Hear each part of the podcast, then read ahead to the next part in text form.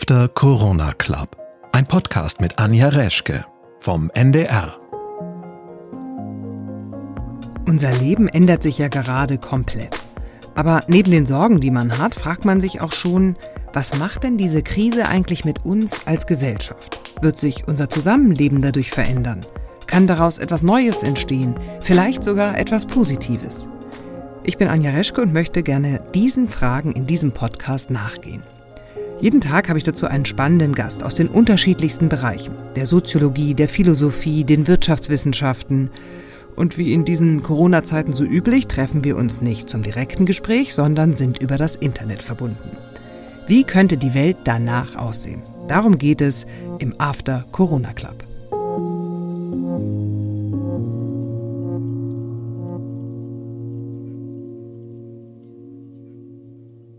Und der Mann, von dem ich spreche, der tatsächlich solche Möglichkeiten in seinem Kopf schon mal bewegt, heißt Matthias Horks. Er ist Zukunftsforscher, hat das Zukunftsinstitut gegründet und sein Lebensprojekt ist die Weiterentwicklung der Futurologie. Schönen guten Tag, Herr Horks. Guten Tag, hallo. Wie geht's Ihnen? Ich nehme an, Sie sind ordentlich gefragt, gerade als Futurologe. Ja, man ist schon auf verschiedenen Kanälen dauernd unterwegs und ähm, zunehmend auch äh, im Internationalen. Ich habe gerade sehr schöne Zuschriften aus China bekommen, allerdings per E-Mail, äh, die dort auch meinen übersetzten Artikel gelesen haben. Das war ganz interessant. Also auch da funktioniert äh, offensichtlich ein bisschen Hoffnung ganz gut. Herr Hawks, verwundert es Sie, dass ähm, in Zeiten wie diesen, wo ja eigentlich alle immer nur den Zustand von vorher wiederherstellen wollen, man trotzdem die Expertise von jemandem haben möchte, der in die Zukunft guckt? Naja, das ist gewissermaßen mein Job, aber ich habe das ja diesmal auch etwas anders getan. Also ich äh, versuche ja nicht eine Prognose zu machen. Die gibt es ja heute quasi wie Sand am Meer. In jeder, in jeder Fernsehsendung werden ja Prognosen beschworen. Ähm, und das gilt vor allen Dingen natürlich erstmal dem Verlauf der Seuche, wenn man so will. Was ich ja versucht habe, ist die menschliche Reaktion, also wie wir als Menschen, als Individuen, als Gesellschaft auf dieses Phänomen reagieren, uns selbst bewusst zu machen. Und dafür habe ich eben diesen Zeitsprung erfunden dass wir uns quasi in den Herbst versetzen und von da aus zurückschauen, wie hat sich eigentlich das entwickelt, auch in unseren inneren Gefühlen. Also ist es eigentlich immer so, dass das Schlimmste, was man befürchtet, auch dann tatsächlich Wirklichkeit wird. Das ist ja eine Erfahrung im Leben, dass das oft nicht der Fall ist. Und eine andere Erfahrung ist eben auch, dass Krisen oft etwas bewirken im Menschen, also in der Gesellschaft, aber auch im Individuum, die uns vielleicht sogar stärker machen können. Und darauf habe ich versucht hinzuweisen und es gab natürlich ein, eine irre Reaktion drauf. Ich habe 1,5 Millionen Zuschriften, also Zugriffe auf meinen Server allein am ersten Tag bekommen. Und das heißt natürlich auch, dass es eine, ja, ein Bedarf ist. Nicht? Also nicht immer nur der Angst hinterher zu denken, sondern auch von der anderen Seite, nämlich von einer besseren Zukunft aus äh, zu denken. Mein Eindruck ist der, dass die meisten, wenn man, wenn man äh, sagt, wie wird es später mal, gerne nur hören wollen, dass es wieder so wird wie vorher. Ja, aber das kann ja nicht sein. Und wir wissen das alle aus unserem persönlichen Leben. Wenn Sie eine Liebeskrise haben ähm, und darauf reagieren mit, es muss ganz unbedingt so werden wie früher in der ersten Zeit der Verliebtheit, dann wird das nicht funktionieren. Weil äh, die Dinge ändern sich ja im Fluss der Zeit und auch mit unseren Selbstveränderungen. Und ähm, die Welt, wie wir sie verlassen haben, die kommt so in dieser Form nicht mehr zurück. Und meine These ist eben, dass wir in der Tat äh, die Krise nicht vorbei sein wird, sondern wir werden eine neue Normalität erleben. Und in der werden aber auch wir anders geworden sein. Und wir stellen dann andere Fragen, zum Beispiel an die globale Erwärmung. Also wenn wir die Zivilisation stoppen können innerhalb von kürzester Zeit, flattening the curve, warum können wir das nicht auch mit der Erderwärmung? Ja, und warum können wir es eigentlich bisher nicht? Das liegt eben daran, dass wir uns über diese Frage heillos zerstritten haben. Und hier haben wir uns mal durchgerungen zu einer eindeutigen Antwort. Die war ja übrigens auch nicht unumstritten. Ja? Es gab ja auch Teile innerhalb auch der Politik, äh, die gesagt haben, naja, man darf der Wirtschaft, die Wirtschaft ist eigentlich so wichtig, alte Menschen sterben ja meistens irgendwann. Ähm, das gab es ja als Ansatz durchaus in England, in den angelsächsischen Ländern. Ähm, das hat man dann ziemlich schnell zurückgezogen, weil man nämlich gemerkt hat, dass ein neuer gesellschaftlicher Konsens entstanden ist. Und dieser Konsens äh, heißt eben, wir sind bereit, eine Menge auch zu opfern, damit schwache Ältere eine höhere Chance zum Überleben haben. Äh, das erzeugt natürlich auch einen neuen Generationskontrakt. Nicht? Also die Jüngeren haben jetzt quasi ihr Leben massiv verändert, um die Älteren zu schützen. In der Global Warming Fragestellung war das ja andersherum. Da haben ja die Jüngeren, Friday for Futures, haben ja gesagt, ihr lieben Älteren, könnt ihr mal was ändern? Ähm, da wurde gesagt, es geht nicht, weil sonst wird die Wirtschaft beschädigt. Also hier ist ja gewissermaßen, daran kann man schon sehen, dass die alte Welt nicht wiederkommt. Hier ist gewissermaßen eine neue Rechnung aufgemacht worden oder man könnte auch sagen, eine neue Erwartung. Sie haben ein Essay sozusagen ins Netz gestellt, das äh, eigentlich sehr optimistisch in die Zukunft blickt. Wie kommen Sie zu dieser Haltung? Meine Erfahrung mit den Krisen der letzten 20 Jahre war ja oft, dass die Folgewirkungen, also wie die Menschen darauf reagiert haben, hysterisch. Ja, denken Sie mal an, an, an, die, an die sogenannte Flüchtlingskrise oder an die Bankenkrise, dass die Folgewirkungen oft viel schwieriger und stärker waren als, das, als der eigentliche Event. Sie machen ja dafür ein interessantes Experiment. Und zwar machen Sie nicht die Prognose, sondern die Regnose. Könnten Sie erklären, was das bedeutet? Also versetzen wir uns mal geistig innerlich in, am 30. September 2020 auf den Markusplatz in Venedig und schauen wir, was dort passiert. Also schauen wir nach innen und nach außen, wie bewegen sich die Leute, wie sieht der Kellner aus, wie hat sich die Stadt verändert, aber auch wie haben sich unsere Gefühle verändert. Und äh, wenn man da ein bisschen in sich hinein äh, lauscht, dann kommt man vielleicht sogar dazu, dass man ein bisschen stolz sogar war, dass man das geschafft hat. Also Krisen, wenn man sie übersteht, erzeugen ja auch so etwas wie einen Bewältigungseffekt. Also wir haben was überstanden, wir haben, sind in der Lage gewesen, damit umzugehen. Und das stärkt Menschen, das stärkt auch Gesellschaften und Gemeinschaften. Und ich glaube, dass ähm, die europäischen Gemeinschaften, aber auch die vielen Familien, die jetzt zusammen sind, durchaus so einen Effekt auch erleben können. Und wenn wir den ein bisschen in die Zukunft weiter spinnen, dann können wir uns vielleicht mit diesem zukünftigen, etwas zuversichtlicheren oder positiveren Ich auch verbünden. Ich habe jetzt ganz viel so Kommentare von, von den ewigen Menschenpessimisten, die sagen, der Mensch ändert sich nie und alles wird vorher genauso schrecklich oder noch schrecklicher als vorher. Ich bin mir einfach nicht sicher. Meine Aufgabe hier ist ja erstmal auch die Gegenthese zu wagen und zu sagen, überprüfen wir das doch mal. Haben Menschen sich wirklich nie geändert in Krisen? Ist nie etwas Neues mit uns passiert, auch in unserem persönlichen Leben, was uns dann vielleicht Stärke gegeben hätte? Und auf diese Art und Weise, das beruhigt auf der einen Seite, aber es lässt uns auch die Welt mit neuen Augen sehen. Im nächsten Schritt wäre es dann ja mal interessant, auf den Hafen von Venedig zu schauen und zu schauen, ist da eigentlich noch so eins von diesen Kreuzfahrtschiffen, so mit 4000 Leuten an Bord und sieben Mahlzeiten am Tag? Also äh, das wäre ja mal eine interessante Frage. Ja? Sehen Sie das, das Kreuzfahrtschiff? Ich kann mir als Zukunftsforscher natürlich vieles vorstellen. Es ist eben die These, dass viele der, der Konzepte, mit denen wir Zivilisation betreiben, tatsächlich in Frage gestellt werden. Also für 50 Euro nach Mallorca hin und her in überfüllten Airbussen zu fliegen, das wird für eine lange Zeit nicht möglich sein.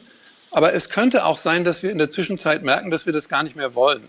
Die Menschen kommen auf neue Ideen. Ja? Also man, man sieht die Welt eben tatsächlich mit anderen Augen. Und ich glaube, das ist nicht nur ein individueller Prozess, ja, wo ein äh, kleiner Zukunftsforscher so denkt, sondern das tun heute sehr viele. Sie denken neu über unsere Welt nach, über die Beschleunigung, über die Überbeschleunigung, in der wir vorher lebten. Ich kenne immer mehr Menschen, die sagen, ich will gar nicht in die alte Welt zurück. Ja, damals bin ich immer hin und her gerast wie ein Wahnsinniger und habe mich eigentlich furchtbar unsicher gefühlt.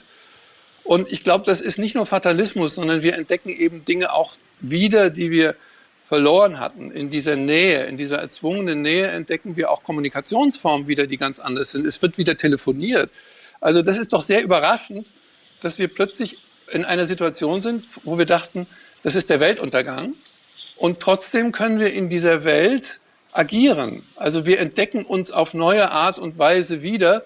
Und dadurch entdecken wir auch, was für ein Unsinn vorher teilweise gelaufen ist in unserem persönlichen Leben. Und das meine ich eigentlich mit innerer Transformation oder mit Regnose. Wir erzeugen uns quasi in solchen Erfahrungen auch selbst. Und jetzt kann man sagen, danach rennen wir aber genauso blöd wieder weiter und wir kommunizieren genauso blöd wieder nur über Smileys, ja, anstatt mit den Leuten, mit den Menschen, die uns wirklich lieb sind, zu telefonieren. Ich kann das für mich jetzt erstmal nur beantworten und für einen großen Teil der Menschen, die ich kenne, das wird nicht so sein. Wir werden davon einiges behalten und wir werden es auch verteidigen. Und dieses äh, Gefühl, was ja aber auch da ist, dass man sagt, okay, man möchte irgendwie zurück in eine Welt, die man kennt, also in etwas Vertrautes auch, weil man, weil man eben da zu Hause ist, was aber gleichzeitig ja das ist, was uns auch, wenn ich Ihnen zuhöre, so ein bisschen unterjocht hat. Das ist ja eigentlich ein bisschen eigenartig. Man möchte das wiederhaben, obwohl es teilweise etwas war, was einem nicht gut getan hat. Ja, weil man es kannte und weil man sich darin relativ virtuos bewegen konnte. Aber dieses Bewegen war ja auch oft ein Davonrennen. Und äh, diese alte Welt war ja nicht nachhaltig. Also das, wir wussten alle, dass es so nicht weitergehen kann. Immer mehr Flüge, immer mehr Billigflüge, äh, immer mehr riesige Kreuzfahrtschiffe und immer mehr von allem. Und äh, irgendwie haben, sind wir gestoppt worden und merken plötzlich auf vieles von dem, was wir furchtbar brauch, zu brauchen glaubten, zum Beispiel After-Ski-Partys in Ischke, äh, können wir, glaube ich, ganz gut verzichten. Ja, also wir können überleben, ohne dass wir das alles haben. Malen wir doch noch mal diese Welt, aus der wir ähm, aus dem September 2020 dann wieder zurückblicken. Das heißt, ähm, auch unser Verhältnis miteinander als Gesellschaft, als, äh, als äh, Individuen dieser Gesellschaft wird sich verändern. Im Moment ist es ja eine sehr individualistische Gesellschaft. Wir haben eben erlebt, dass Gemeinschaft hilft. Und ähm, das ist natürlich oft so in Notsituationen, aber eben im Unterschied zu unserer Großelterngeneration, die, die ja in einer zerstörten Welt aufgewachsen sind, ähm, sind wir ja nicht von Trümmern bedroht in dem Sinn, sondern nur eigentlich von der Frage, wie funktioniert unsere Gesellschaft? Äh, was ist eigentlich das Lebenswerte am Leben? Und ähm, das ist doch interessant, dass auch die analogen Kulturtechniken jetzt wiederkommen. Die Menschen leben, lesen wieder Bücher, sie telefonieren lange. Ähm, das sind Hinweise darauf, was der Mensch wirklich braucht. Diese Krise führt eben zu einer Selbstbetrachtung. Und diese Selbstbetrachtung kann man, glaube ich, als in der Zukunftsforschung auch ganz gut benutzen in einer Art Vorwärtsbewegung. Also wie könnte es zum Beispiel im Jahr 2050 aussehen, wenn wir vielleicht ähm, die Klimakrise bewältigt haben? Nicht? Das wäre ja der nächste Zeitsprung, den man sich erlauben könnte. Und wenn man dann von da aus zurückblickt, sagt man, hm, Vielleicht ging das viel leichter, als wir dachten. Ich mache jetzt mal absichtlich die Gegenposition zu Ihrem Optimismus. Das könnte ja auch in Chaos führen oder in Frustrationen bei den Menschen oder ein genaues äh, Zuwenden zu Heilsversprechern oder all solche Richtungen. Ja, Frau Reschke, da sind wir jetzt wieder an dem Punkt. Das kann so sein, ja. Und was machen wir jetzt mit dieser Erkenntnis? Schmeißen wir uns jetzt in diese Angst hinein? Finden wir das wirklich wahrscheinlich? Oder erleben wir nicht gerade verblüffenderweise etwas anderes, nämlich dass es vielleicht anders kommt, dass man zwar das Gefühl hat, man verliert seine Existenz, aber man bekommt sie auch wieder. Also die meisten Menschen, die meisten Firmen werden sich davon erholen. Und vielleicht haben wir danach festgestellt, dass wenn wir mal mit fünf oder sechs Prozent Bruttosozialprodukt einbrechen, das war ja übrigens nach der Finanzkrise auch der Fall, dass das eben nicht das Ende der Welt ist, sondern dass wir dass, dass wir das aushalten können, dass wir uns zum Teil der Menschen werden sich ja neu erfinden müssen, auch beruflich. Der Staat kann helfen. Also die Wahrscheinlichkeit, ähm, dass wir da etwas bewältigen, ist ja gar nicht so gering. Und ich bin einfach der Meinung, dass wir etwas mehr Sorgfalt darauf verwenden sollten, unser Augenmerk auf solche Wahrscheinlichkeiten zu richten. Und das meine ich nicht optimistisch, weil ich bin kein Optimist, das ist blauäugig. Optimist zu sein heißt, das geht alles irgendwie gut. Hm. Ja, sondern ich bin Possibilist, also ein, ein, ein, ein Möglichkeitenmacher. Wir könnten einfach mal die Möglichkeit einbeziehen, dass wir das bewerkstelligen und dann überlegen, aha, wie haben wir das eigentlich gemacht? Wir haben es gemacht dadurch, dass wir uns gegenseitig unterstützt haben, dass wir Institutionen geschaffen haben, die vielleicht ja doch besser funktioniert haben, auch im Notfall, als wir dachten, und dass nicht alle Politiker Idioten sind. Das wären doch mal ganz erfrischende Ideen. Sie haben gesagt, jede Tiefenkrise, und als solche bezeichnen Sie Corona auch, ähm, hinterlässt ein Narrativ, also sozusagen eine Erzählung, die wir mitnehmen werden. Welche ist es bei Corona? Das Erste, was wir mal ähm, erleben, ist, dass die soziale Distanzierung nicht zur Einsamkeit führt, weil Einsamkeit immer ein innerer Zustand ist, sondern eher zu einer Verbindlichkeit. Also wir grüßen den Nachbarn wieder ganz anders und wir werden Menschen wieder näher die uns vielleicht sogar ein bisschen schon ähm, entfleucht sind. Ähm, mhm. Und dabei entstehen natürlich Stunden der Wahrheit. Also wenn Ihre Beziehung äh, kaputt ist und Sie dann in, in einer Corona-Quarantäne dort vier Wochen zusammen sind, dann entscheiden Sie. Wird es wahrscheinlich schwierig. ja. ja.